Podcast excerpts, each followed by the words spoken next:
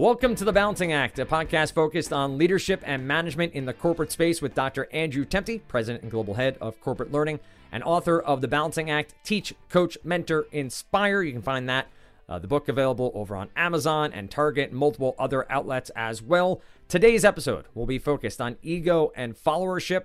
If you have not caught the first three episodes, take the time now, go back, listen, get the definition of ego. We're not going to do it on this episode. It's a teaser. You got to go back and listen to those to understand exactly what we're talking about, but it will be well worth your time. Uh, Andy, I want to dive into followership uh, because it's a word we were talking off air, quote unquote, uh, about my understanding of the word previously, and I had a very specific specific connotation and context for it.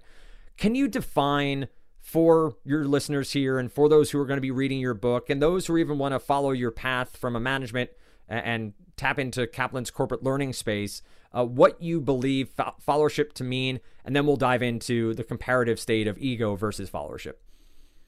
Yeah, so followership has uh, come about really over the last 20 years or so uh, as uh, as a challenge to leaders that there is more to their role as leaders than being in charge of some kind of overarching command and control environment. Uh, we uh, we we get ourselves uh, when we get on a management track, we get ourselves caught in this notion that each step up the ladder uh, that we take, that our egos should grow, and I'm talking about ego in the the the the non-constructive right. definition of of ego that our heads get bigger that everybody should be hanging on our every word uh, and that I'm doing more telling and that than I am serving of my of my team.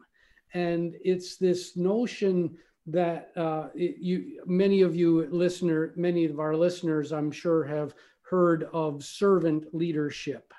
Uh, followership and servant leadership are reasonably synonymous with, with one another. And uh, a servant leader and a leader that has adopted the concepts of followership know when to lead, when to be out front, when to be going, hey, everybody, come follow me, versus taking a step back, opening their ears, listening, and knowing when to step in and con- and working as a contributor to solving a challenge or helping to build the business versus always being that guy or gal who knows everything and is always in charge. Uh, you talk in in the book in this section uh, about RACI, which not not everyone is as aware of, but responsible, accountable, consultant, and informed. And I think that plays really well right now, specifically because you talk about you don't always have to be responsible for every single thing in your office. You don't always have to be that point person. But as a condition, just like you spoke, we're almost taught that as you become a manager and as you move up that chain, well, I have to lead. I have to get out in front. I have to be the one making these choices on every single thing. You also speak in the book about you get to practice your, your followership less because as a leader, you are being looked to by your manager or by your shareholders or by whoever it might be that you know the buck stops with you whatever phrase you want to use so how do you how do you balance uh, let's go with leadership versus followership and then we'll talk more ego versus followership but how do you how do you practice it how do you make time for it and how do you uh, teach other managers to, to make this important distinction of, of how they go about business yeah i i would take our listeners uh, uh guide guide your minds toward uh, diversity and inclusion conversations that we're having all around our, our economies. Uh, we the evidence is really starting to stack up. The hard evidence is really starting to stack up that diverse teams uh, that are inclusive both of uh, race and gender, uh, diversity of opinion and thought and and background that uh, when you get a diverse team together, you're going to be able to go farther. Right. You're going to be able to come up with better outcomes than a team that looks very monochromatic and everybody looks like me. Well, to manage a diverse, inclusive team, you must have exercised your followership uh, capabilities because by definition, when you're leading a diverse team, you as the leader don't have all the answers. Right. And you are purposefully relying on people that know more than you in certain areas, are more of an expert in other in, in certain areas of the business, uh, to you know to be that guy or that gal who's really going to push that part of the agenda forward and you have to step back into that followership role and allow that to occur so i'm a middle manager which i'm not but I, i'm positing now i'm a middle manager who is working in a company where leadership is valued and followership is not something that is necessarily fostered or taught, right? It's not something that necessarily is the CEO's mindset or the VP of marketing or or sales. How do you ment or, or foster your own followership in that environment? Or to be honest, is that an environment that may not be a growth environment for you? Yeah, well, that the the second thing that you just said there, I think is critical. We we we have to get better as humans in the workforce of recognizing when there is good fit with the organizations that we're working with, that we're applying our talents uh, toward, and we are looking to those organizations to give back to us as we give to them. And, you know, it's this a, a, a, great employment environment is symbiotic to both the employer and right. to the employee and if you are caught if you want to if you want to build your followership muscles but you're trapped in a command and control environment where leadership is all that matters uh, we, we have to get better at being strong and saying the purpose of this organization does not match with my purpose. And so, therefore, I'm not going to hang around and wait to be uh, forced out. I'm going to opt out myself because, again, my ego, my mediator, is saying, there's a better place for you, Dan or Andy.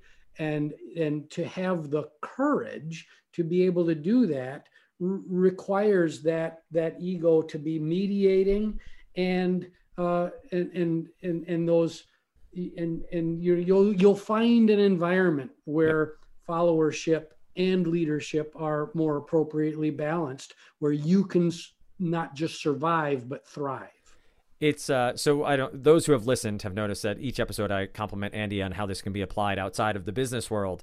Um, but I do think that an application really interesting here is the interview process. It is using these tips of understanding a company's views on resiliency and followership and their viewpoints on leaders and what the premise is and something like RACI. Like how do they go about assigning the responsibility, the accountability, who needs to be informed, who needs to be consulted. Uh, so again, life lessons here, but also business lessons.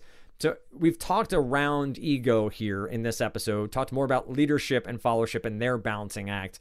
Is ego and leadership truly a sorry, ego here about that balancing between those two things? Is it about understanding that the the follow has to happen for you to open up your team and open up yourself to move forward?